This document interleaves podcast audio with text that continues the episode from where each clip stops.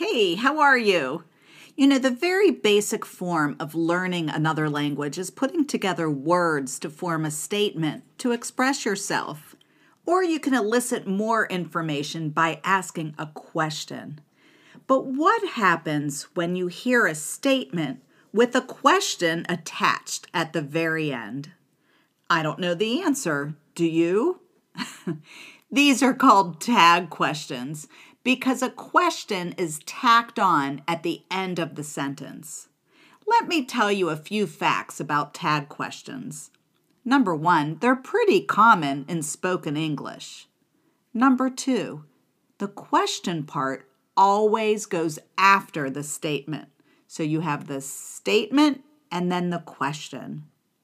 Number three, when you're writing a tag question, we always put a comma between the statement and the question. So when we're speaking, there's often a slight pause before the tag question. Number four, when the statement is positive, the tag question is negative. Here's an example. We're going to start with are, and then our question will have are not or aren't. You are going to Paris, aren't you? Let's try another one. We'll start with the positive is, and then we'll end the question with a negative is not, and we'll say isn't. This is the last time we can go, isn't it? So you're noticing that I'm using contractions, right? That's a more natural way for speaking English. So these were examples that started with a positive and ended with a negative. Let's switch it around. Let's start our statements with a negative. So our tag question will have a positive at the end. And let's use the same examples I just used. I first said you are going to Paris, aren't you? So let's switch it. You aren't going to Paris, are you?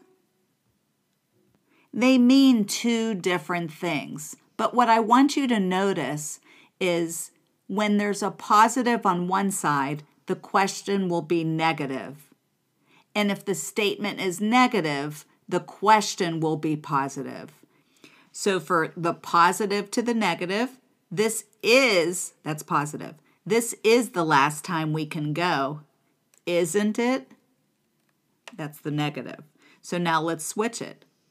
This isn't the last time we can go, is it?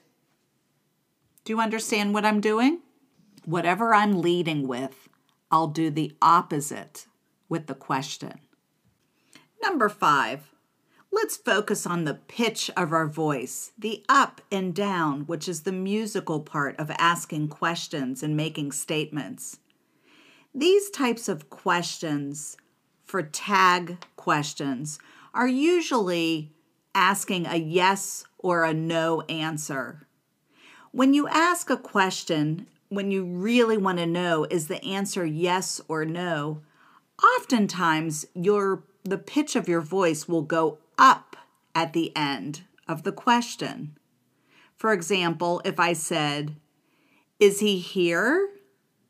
I'm asking, Is he here? Yes, he is, or no, he isn't. I could make my voice go down also. Is he here? So, yes, pitch varies all the time.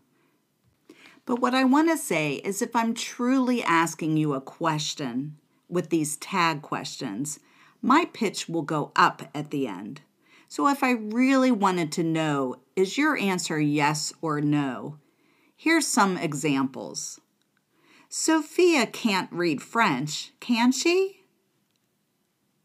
The meeting isn't at 10, is it? And of course, if I really want to act surprised, I might even raise my pitch even more. She's not coming to the party, is she? Maybe I'm going to doubt myself and I still might make the pitch of my voice go upward because I'm not sure of myself. And an example here could be the project was approved, wasn't it? So far, I've just been telling you about how to raise your voice at the end of a sentence. But if I'm just wanting you to agree or confirm that what I said is true, I'll continue with a falling pitch. Here's an example. You didn't speak to Luke, did you? I'm looking for you to agree with me. I'm thinking you did not speak to Luke. And so I'm asking for you to confirm that fact. Let's say that we just watched a movie together and we're walking out of the movie theater, and I say to you, The movie wasn't very good, was it? So, in normal conversations, using a falling pitch implies that the speaker already knows the answer or suspects what the answer is going to be. I hope this teaches you a little bit about tag questions. Most of the time, you can answer yes or no to these questions at the end, or sometimes you'll notice that the speaker isn't even waiting for you to respond. Well, thanks for listening. Before I go, I'd like to leave you with some words of wisdom from our past President Obama. She did great, didn't she? She was terrific.